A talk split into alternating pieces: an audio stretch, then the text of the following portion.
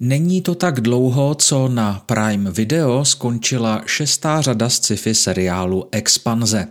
Vzhledem k tomu, že mám rád herní sérii Mass Effect, byl jsem z tohoto díla Marka Fergase a Hoka Ocbaje opravdu nadšený. Jestli nějakou hru seriál Expanze připomíná, je to právě Mass Effect, který dokázal mimořádně silným příběhem a skvělou atmosférou vtáhnout hluboko do svého nitra. A přesně to též se povedlo tvůrcům seriálu. K první sérii jsem se přitom dostal vyloženě náhodou v rámci zkušební doby na Prime Video. Náhledový obrázek prvního dílu vypadal zkrátka zajímavě a vyloženě lákal na výlet do vesmíru, kterého jsem nakonec rozhodně nelitoval a rád vám o něm právě teď podám svědectví. Děj expanze se odehrává 200 let v budoucnosti, ve které lidstvo kolonizovalo sluneční soustavu a na Marsu již fungují vojenské i vědecké základny. Soustava je navíc domovem pásanů, kteří využívají kolonie v pásu asteroidů.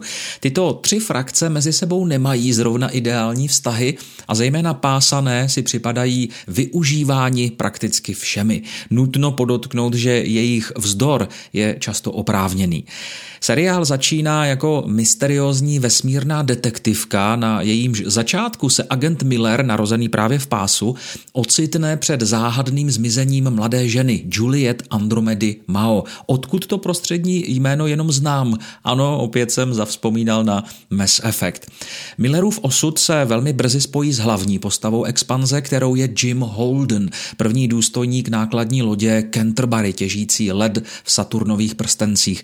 Oba zjistí, že s pohřešovanou dívkou jsou spojeny záhadné události, které naznačují jistý druh VVS, neboli velkého vesmírného spiknutí. Seriál pak pomalu vykresluje události spojené s politickými intrikami, až se nakonec dostane k záhadným objevům mimozemské formy života. V tomto bodě začíná mít expanze mnohem dobrodružnější rozměr, který se v podstatě prolíná všemi sériemi.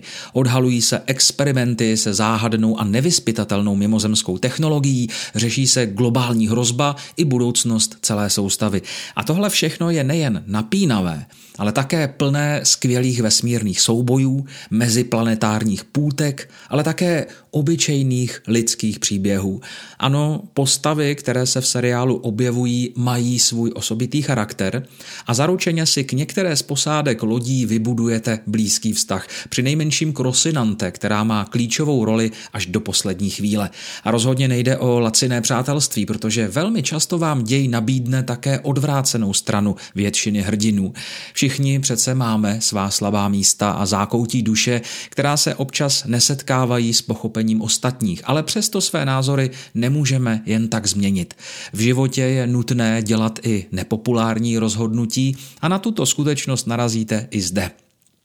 Herci jsou méně známí a to je velmi dobře, stejně jako jsou dobří ve svých rolích. Kdyby jejich výkony nebyly přesvědčivé, blízký vztah alespoň k jedné posádce by rozhodně nebyl možný. Dojde i na romantiku, která sice není bez patřičné dávky dramatičnosti, ale naštěstí nejde o běžná kliše typu nevěra a podobně. Všechny souvislosti do sebe hezky zapadají a expanze působí jako mimořádně povedený sci-fi seriál s úžasnými vizuálními vizuálními efekty a atmosférou ve stylu Mass Effectu. Možná ten nejlepší, jaký jsem doposud viděl.